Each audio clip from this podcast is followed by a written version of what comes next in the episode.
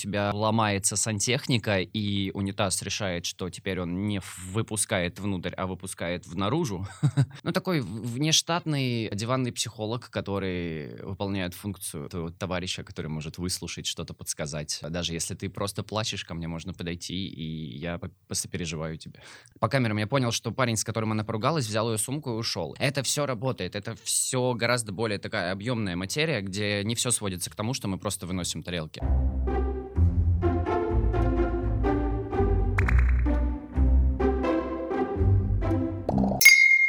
Время 16.29. Приветствую вас на подкасте «Клиент не всегда прав». И с нами наш первый гость — Вадим. Кем ты у нас работаешь? Я работаю менеджером в ресторане «Хачапури и вино». А в каком именно? Это же сеть. Я работаю в ресторане на Петроградской стороне, Большой проспект 74. Если хочешь, можешь прорекламировать заведение. Да, зачем нас рекламировать? Мы и так известные ребята. Наша аудитория нас находит. А это прекрасное грузинское кафе, в котором можете отведать чудесное гранатовое вино нашего производства также представлены под э, бутылочные позиции разных стран. А, нет, уже не разных, уже только... А, не, ну Грузия и Россия — это же разные страны. Ну, получается так. Получается так. Э, также прекрасная кухня, доступная цена. У нас большое количество людей, поэтому стоит бронировать столик заранее. Но в целом мы рады видеть всех, всегда постараемся найти стульчик, поэтому, да, я думаю, реклама не будет лишней. Большой проспект Петроградской стороны 74 с 11.30 утра до 11 вечера. Мы будем рады вас видеть в любое время и заговоренного выше. Ну, видно, что текст заучен, да? Нет. Ладно, давай тогда... сервис. Сервис учит разговаривать тебя. А, давай тогда немного поговорим о тебе сначала, в первую очередь. Угу. А как давно ты там работаешь? Как ты туда пришел? И какая-нибудь такая связанная с этим история? Я работаю там с 15 июня 2019 года. Пришел я туда поработать официантом на лето, потому что на момент 2019 года я уволился с Форда, точнее, с э, сервисного центра, который продавал автомобили Ford. И так как Ford покинул Россию, нас поставили на полгода на простой, сказали, ожидайте, пока мы откроем новый бренд какой-то. Соответственно, там минимальная зарплата выплачивалась, но это там вообще копейки было. И я пришел на лето в Хачапури и вино просто побегать официантом с мыслью, что легкие деньги. Так получилось, что меня затянуло, потом все смеялись, что типа ха-ха, когда уходишь, сентябрь, октябрь, ноябрь, я все там, там, там. И уже впоследствии повысился до менеджера, все еще работаю в этой компании, потому что мне нравится работать в этой компании. Как, как вообще в целом проходит повышение с официанта до менеджера? Да никак, это, твое, это как в жизни, то есть здесь э, твоя личная заинтересованность. Если ты хочешь э, куда-то двигаться или что-то получать, тебе, допустим, не хватает денег или не хватает статуса, ты у тебя появляется проблема, ты эту проблему решаешь. Соответственно, точно так же у меня и было. Мне хотелось меньше работать, больше получать. Меньше работать физически, если быть точнее. Вот и все. Я подошел с этим запросом к управляющему. Управляющий сказал, хорошо, будем работать в эту сторону. Прошло 4 месяца, грубо говоря, подготовки, и меня повысили. А, нет, естественно, твои личностные качества смотрят. Смотрят, как ты справляешься с проблемами, стажировка, твоя стрессоустойчивость, как бы это уже замучено не звучало. Но это все смотрят, и если кандидат подходит, его принимают. Я подошел, поэтому я здесь. Как ты ты справлялся с проблемами? Ой, я справлялся отвратительно. Это был невероятный стресс. Я до сих пор помню, когда пришла проверка, одна из связанная с МВД. Сам момент психологического давления очень тяжелый. Ты не понимаешь, какое твое действие правильное или неправильное. Тебе надо защищать интересы ресторанов. В то же время ты сам переживаешь, чтобы не вставлять палки в колеса. Ну и действительно, проверка была честной, открытой. Вот. А справлялся тяжело со временем, как и везде, я думаю, приходит опыт. Я стал более матерым, ситуации уже не вызывают какого-то эмоционального стресса. Практически все решаемо. Сейчас я считаю, что я действительно в предэкспертном состоянии в этой области. Pre-advanced, если можно так выразиться. Поэтому справляюсь я прекрасно. Я хорошо чувствую людей. Я понимаю, что они примерно хотят получить. У каждого гостя разный запрос, у каждой проверки тоже разные смыслы, зачем они приходят. Это все важно понимать, осознавать, что происходит, и принимать решения уже в соответствии с действующей реальностью. Раз мы немного заговорили про людей, давай мы, наверное, обратимся именно к ним. Можешь рассказать о структуре самого заведения? Кто там работает? Только официант, менеджер, бармен? Точки разные по формату, поэтому я буду разговаривать про свою. Есть большие и маленькие. На маленькой точке сотрудники чуть более взаимозаменяемые из-за того, что они прикрывают друг друга. На большой точке сегрегация должностей идет более конкретная, то есть если это официант, он не выходит на бар, если это бармен, он не собирает доставку, если это сборщик доставки, он не стоит на хосте. На маленькой маленькой же точке это все может прикрываться друг другом. Поэтому у нас определенно достаточно четкая вертикаль взаимодействия персонала между собой и власти друг над другом. Вот. Да я думаю, у нас на самом деле, как в любом классическом ресторане, есть бармены, которых курирует старший бармен, есть менеджер зала, который отвечает за зал, и, соответственно, есть кухня, где есть шеф-повар и сушеф. Также над всем этим стоит управляющий, который уже курирует абсолютно всю работу, но он больше занимается документальной частью. То есть, по факту, ты менеджер зала? Де юре, да, я менеджер зала, но по факту, когда, например, у тебя ломается сантехника, и унитаз решает, что теперь он не выпускает внутрь, а выпускает в наружу, да, бывало такое, то есть ты все равно принимаешь какие-то действия, хоть и не связанные с твоей профильной деятельностью, то есть банально что-то где-то перекрыть, зачистить, убрать, направить мощец, добежать до ТСЖ, связаться, найти контакты. Казалось бы, это не работа менеджера зала, но это напрямую влияет на мой зал, поэтому, да, приходится применять еще какие-то уже, ну, точнее, выходить за рамки своих обязанностей и делать что-то больше. То есть, по факту, ты еще и завхоз? В какой-то степени, да, наши обязанности делятся, то есть, например, я не завхоз, но у нас есть мой коллега Андрей, который как раз-таки является завхозом, то есть он ведет все ремонтные работы, он полностью там занимается покраской стен, чем-то введением какого-то нового инвентаря. Я же people менеджер, я занимаюсь работой с людьми. Все их внутренние переживания, эмоциональное состояние, посещение тренингов, организация каких-то выходных мероприятий, это все через меня. Ну, такой внештатный диванный психолог, который выполняет функцию товарища, который может выслушать, что-то подсказать. Даже если ты просто плачешь, ко мне можно подойти, и я посопереживаю тебе. А это только с официантами и барменами работает или такое, что гости приходят такие. А...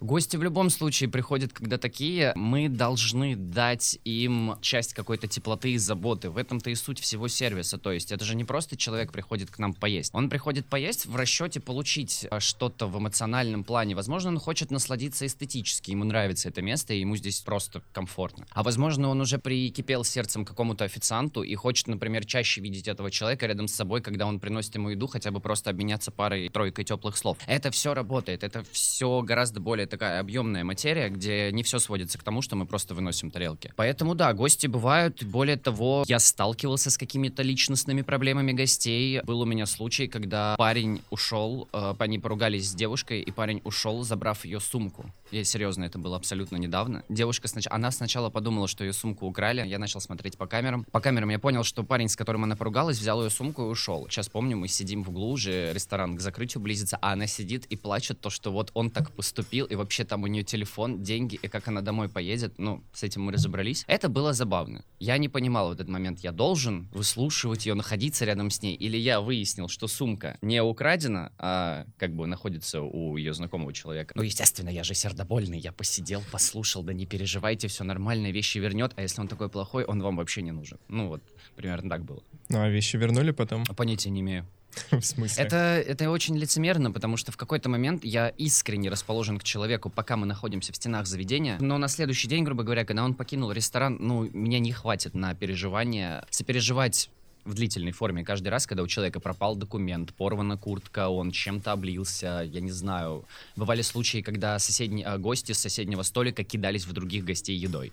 Ну, да, это, да, да, да, до этого довел алкоголь, мы, естественно, пресекли все эти действия. Но общепит — это такая вещь, которая каждый раз тебя сталкивает с какой-то новой ситуацией, и приходится к ней на ходу адаптироваться. Вернемся к тому случаю а, с девушкой. За счет она потом расплатилась или нет, за счет было оплачено. А, они были, они были очень пьяненькие, они собирались, дело близилось к закрытию, и ребята уже потихонечку собирались уходить, их было несколько разных компаний, это большой был стол, и часть уже поуходила, за счет они рассчитались, и как бывает, особенно под вечер, когда ты выпьешь, ты, ты же не, не совсем быстро все делаешь, ты потихонечку оделся, сходил в санузел, сполоснул руки, там, кому-то такси вызвать, еще что-то, и вот она, пока вся, вся эта процессия шла, она осталась одна за столом. Тогда смотри, что в приоритете? Хорошие отношения с гостями, меркантильная фаза, что оплатил, все, больше не моя проблема, или же... Mm, ну нет. Если ты будешь работать ради денег, это все равно видно. Люди, которые пытаются выжить каждую копейку из экономии, допустим, на закупке салфеток или продукции, которые пытаются урезать количество официантов в смене, чтобы было меньше людей, не обновляют посуду. Это все говорит, допустим, о жадности заведения. Впоследствии это начинает сказываться абсолютно на всех твоих сферах, будь то персонал, либо будь то интерьер. И впоследствии бизнес не будет иметь, допустим, какой, какого-либо такого сильного успеха. У Хачапури и вино этот успех есть, и я считаю, что как раз-таки, потому что один из постулатов э, Хачапури и вино — это забота о людях. Мы для людей. Мы для людей, про людей, э, как написано у нас в welcome book. То есть это начинается с момента, как ты пришел в ресторан, то есть мы заботимся о своем персонале, заканчивая уже моментом, когда ты переживаешь за гостя, который действительно у них, допустим, вечеринка вышла из-под контроля. Ты никогда ничего не добьешься, там, допустим, э, токсиком, агрессией, пассивной агрессией какой-то или недовольством. Здесь важно найти контакт. Всегда сразу найти контакт, понимать, кто перед тобой, что перед тобой за человек, что он хочет, и дальше уже аккуратно ты пытаешься добиться того, что нужно тебе, но при этом сохраняя для гостя все весь ему необходимый комфорт, там, то есть ты его никогда не выгоняешь, ты ему не говоришь, о боже, вы такой пьяный, вам необходимо покинуть заведение. Нет, это неуважение по меньшей мере. Но точку соприкосновения найти и аккуратно двигаться в сторону своих интересов, естественно, нужно каждый раз. Поэтому, видишь, возвращаясь к твоему вопросу, здесь тонкая грань между стремлением к финансовым показателям ресторана, но в то же время сохранение комфорта и удовольствия для гостя. Немного, наверное, оцелимся на такой формат, как доп. продажи. В заведениях них есть план. Официант ассоциируется с тем, кто пытается тебя втюхать что-то подороже. И этот постулат, наверное, укомплектовался у людей в голове. Можешь ли ты его развеять прямо сейчас? Да, конечно. Давление, опять-таки. Ты всегда ощущаешь давление, когда тебя пытаются заставить сделать выбор. Ну, это в первую очередь неопытный официант, во-первых, с какими-то очень неправильными установками. В первую очередь, официанты очень часто не имеют той выгоды от продажи блюд, которые э, имеет ресторан. То есть бывает такое, что люди думают, что официант официант пытается сделать очень большой чек, потому что ему от этого будет выгодно. Нет, чаще всего нет. Есть официанты, конечно, на процентах, разные схемы расчетов в разных ресторанах, но когда официант работает по ставке, ему в целом без разницы, какое вино вы купите. Второе, относительно нас. Мы всегда лоббируем ту идею, чтобы это никогда не должно быть навязыванием. Если ты хочешь поинтересоваться у гостя, какое он вино хочет, никогда не советую какое-то конкретное. Спроси, какое у него настроение что он хочет сегодня получить, увидеть. Может быть, ему тяжело и грустно, и он хочет бокальчик красного сухого, чтобы терпкость прошла до глубины души. А может быть, у него сегодня легкое игривое настроение, и ему только белое полусладкое, десертик и все. А может быть, он пришел за нашей легендой, за гранатовым вином. Ну, наверное, процентов 70 так и приходит, может быть, даже больше. А, это наша фишка, которая наш козырь.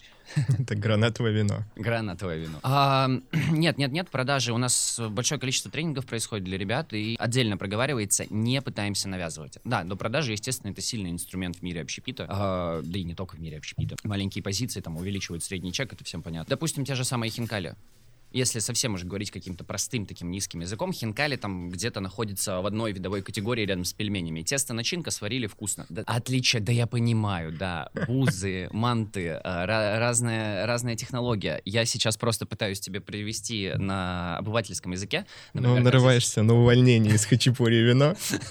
Как работает? Ну вот смотри, хинкали. С хинкали, э, с теми же пельменями, всегда вкусно кетчуп. Я обожаю. Дома, постоянно. Почему бы к хинкали не предложить человеку соус? Если он не хочет, он такой, я не хочу, ты такой, ну и на нет сюда нет.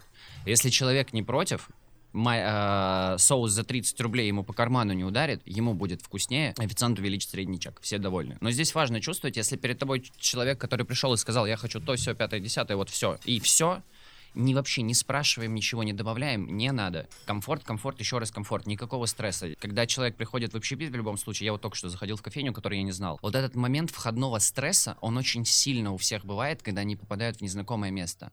Ты пришел на незнакомую территорию, там куча разных людей, которые чем-то занимаются и смотрят на тебя, типа, ну, когда ты заходишь в дверь, им сразу надо выяснить, кто ты там, гость, поставщик, может быть, что-то произошло. Это привносит какой-то минимальный, но все же дискомфорт человеку, поэтому всегда сразу на входной зоне «Здравствуйте, вы покушать, мы сейчас все сделаем». И вот с момента, как ты с ним поздоровался, до момента его выхода с ресторана, все должно происходить вот в, таких, в тех же категориях. Если, если процесс, который ты хочешь, хочешь внедрить, например, то же самое, там, допустим, все официанты должны продавать супер дорогое вино, ты должен понимать, к чему этот процесс приведет. Ты заставишь людей чувствовать себя некомфортно. Им пытаются что-то впарить. Когда человеку пытаются что-то впарить, он чувствует, что, возможно, его хотят обмануть, он сразу начинает тревожиться, он сразу на все твои предложения говорит нет, а впоследствии он в принципе не вернется. Потому что человек, который испытал дискомфорт в месте один раз, он не вернется туда в следующий раз, потому что у него вырабатывается рефлекс. Мне не понравилось, зачем мне сюда приходить? Поэтому нет, нет, нет, это всегда очень важно. Гость — это приоритет. Давай тогда из этого выделим три главных постулата об отношении к гостю в Хачапури вино. Три главных постулата? внезапный вопрос. А если я сейчас воспользуюсь подсказкой, ты на меня обидишься? А, нет, не обижусь. А ты решил взять помощь коллег? Нет, зачем мне помощь коллег? У меня есть кое-что поинтереснее. У тебя есть брендбук. Не, ну вот практически угадал, только не бренд. У нас есть такая вещь, как наши ценности. Ну, мы их в любом случае проговариваем на тех же тренингах. А, это помогает нам формировать команду, потому что команда движется увереннее и быстрее, когда понимает, в каком направлении она движется и куда она идет. В первую очередь, естественно, естественно, это еда, это удовольствие. Мы про удовольствие, потому что, в принципе, грузинская кухня, она ассоциируется с праздником и изобилием.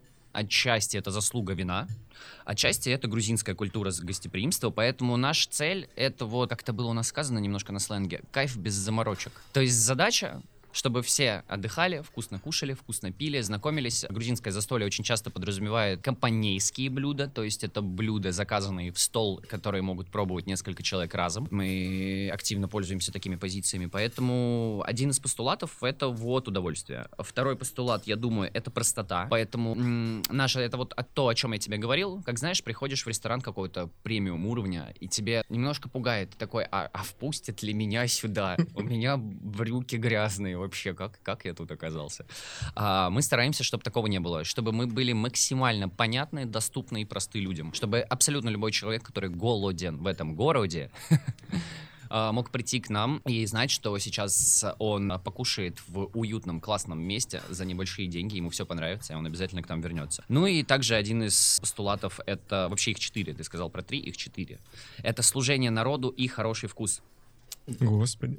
Да, да, да. Нам важно, видишь, не только типа накормить людей, то есть э, поделиться культурным опытом, чувством вкуса, отношением к людям. У нас э, позиции подразумевают кучу всего разного. Например, у нас есть позиции абсолютно веганские, которые подходят людям, которые не едят там молоко, яйца, сыр. У нас есть вегетарианские позиции, но в то же время у нас недавно появился и тартар. Очень вкусно, кстати, тартар с вяленой свеклой. Я удивился. Я обычно привык к тартару какому-то, знаешь, там э, с муссом из шапки сыра, соли побольше, или, не знаю, может, вдруг анчоусы. А здесь тартар тартар с вяленой свеклой. Невероятное сочетание. Я уже вторую смену подряд. М-м, с удовольствием.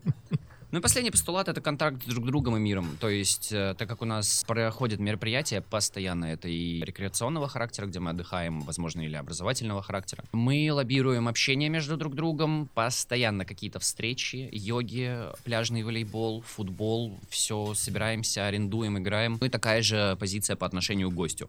Мы очень сильно одобряем, когда официанты знакомятся с гостями. Во-первых, это, в принципе, гостю позволяет потом прийти к своему любимому официанту, а во-вторых, сами официанты гораздо комфортнее комфортнее себя чувствует, когда ты работаешь не с незнакомыми людьми, а условно пришел Александр, которого ты там уже знаешь полгода, и вы с ним вообще близкие друзья, и вам даже есть что пообсуждать. Это гораздо комфортнее делает твою работу. Это нравится гостю, это нравится нам, так что почему нет? Если мы говорим про гостей, то были ли какие-нибудь забавные истории, кроме ушел парень, девушка расплакалась? А, слушай, ну прям так, чтоб забавных нет. Ну вот, например, если у тебя на летней террасе подбежал человек без определенного места жительства, схватил с края твоего стола чуть ли не на бегу тарелку и, убегая, кричал, что он обязательно вернет тарелку потом.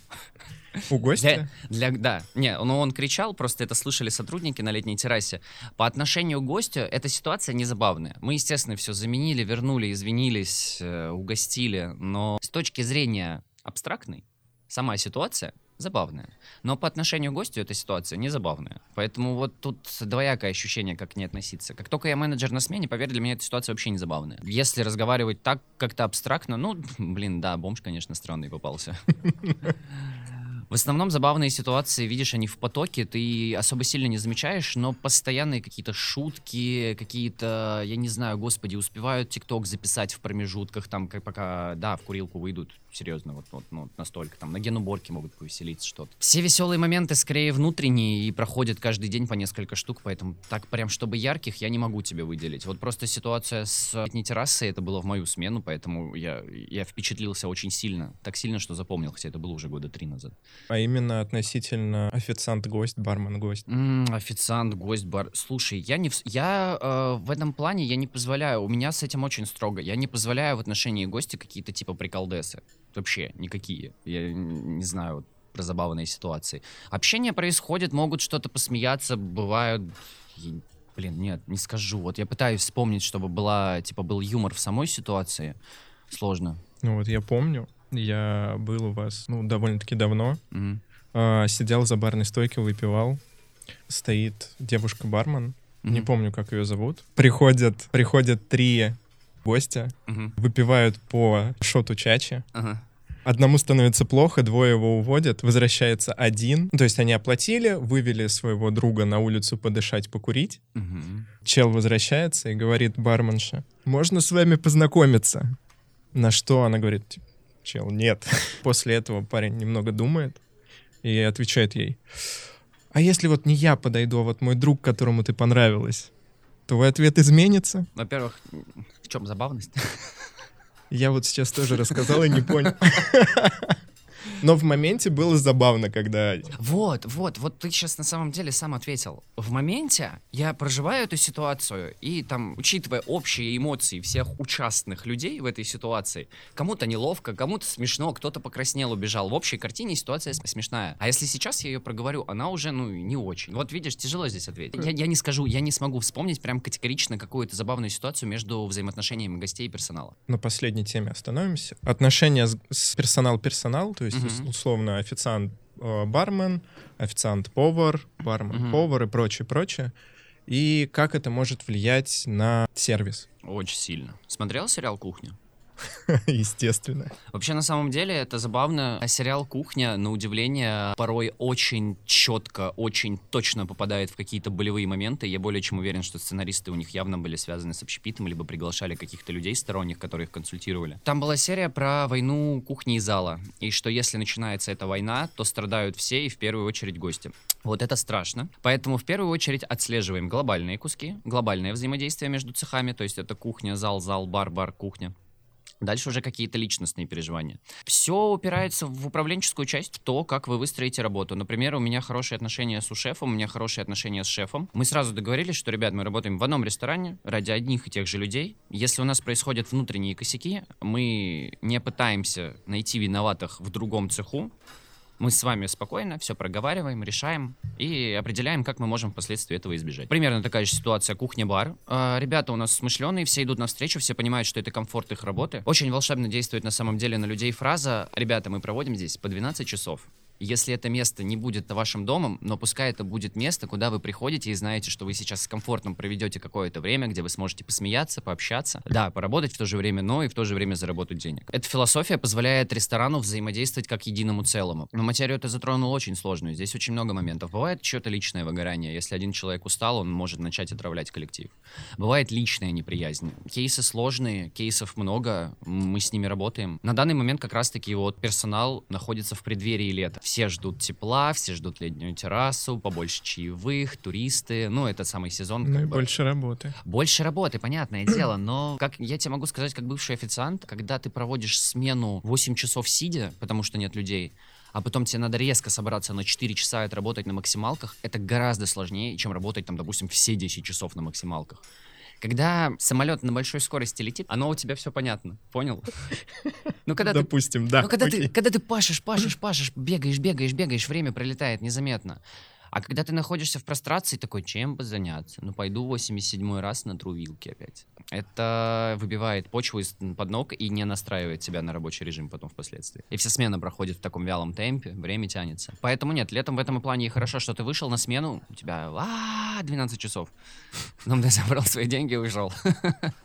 Немного провокации с моей стороны. Приведи один пример из работы тебя как официанта или как Мгм. менеджера, когда клиент, ну, гость, был не прав. Было сложно в пандемию. А, Был момент, если помнишь, когда разрешили открыть а, летние террасы, либо даже какую-то там условную имитацию летних террас, что ты поставил там два стола, два стула, все, все довольны, разрешение получил, работай. И вот в тот момент мы работали на выдачу только самовывозов, соответственно. И я стоял на входе, общался с гостями, принимал заказы. Мне помогала девочка одна, она все собирала. В какой-то момент я отхожу, то ли на цех, то ли в кухню, не буду врать, не помню куда. Я захожу, у нас внутри сидит девушка. Прямо она прошла вглубь ресторана. А на тот момент никого нельзя было пускать, все должно было быть оцеплено, очень строго все к этому относились. Я спокойно подхожу, говорю, девушка, к сожалению, нельзя. У нас на улице вот прекрасные места, погода волшебная, август месяц на дворе, не буду врать, июль или август. Я говорю, к сожалению, заказ придется подождать там. И все, она начала, ну, провоцировать, как вы смеете, почему меня выгоняете, а если я болею, я объяснял, что это буква закона, я тут вообще ничего на данный момент не решаю, я исполнитель, простите, пожалуйста, но, блин. Видишь, когда люди идут на конфликт, нарушая какие-то государственные законы, в этом проблема. Мы, мы работаем здесь, и эти деньги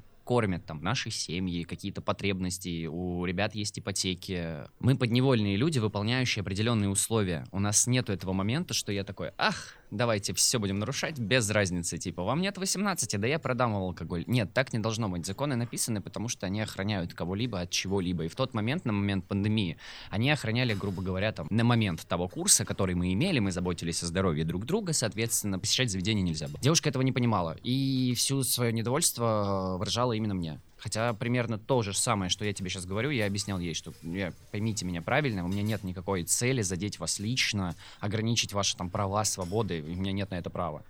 Но к сожалению, я обязан выполнять это условие. Вот, такое, да, бывает. Но, опять, видишь, э, нас на тренингах этому учат. Когда человек в плохом настроении, либо провоцирует конфликт на ровном месте, он не пытается задеть тебя. Он не пытается конкретно меня, Вадима, оскорбить за что-либо он, возможно, выплескивает эмоции. Возможно, сейчас у него в этот момент что-то произошло. Это может быть все, что угодно. Но вот то в последней степени он имеет в виду это оскорбление меня как личности. Поэтому это мы тоже транслируем ребятам, чтобы они отдавали себе отчет в том, что если человек на нервах или сейчас чем-то встревожен, ему тяжело, это не значит, что вот конкретно официант очень плохой. Это значит, что сейчас с человеком надо настолько аккуратно поговорить и понять, что он хочет получить, и дать ему это. Вот, в этом и заключается как раз-таки сервис, что давать сервис людям, которые такие, ой, я так вас очень люблю, ой, знаете, и мы вас так очень любим, это легко. А ты попробуй дай сервис человеку, который изначально не настроен на позитивный контакт.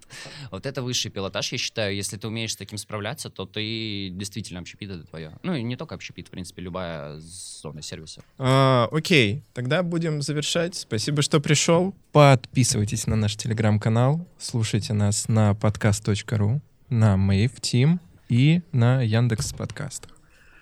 Всем спасибо, и это был подкаст «Клиент не всегда прав». Всем до скорого. До свидания.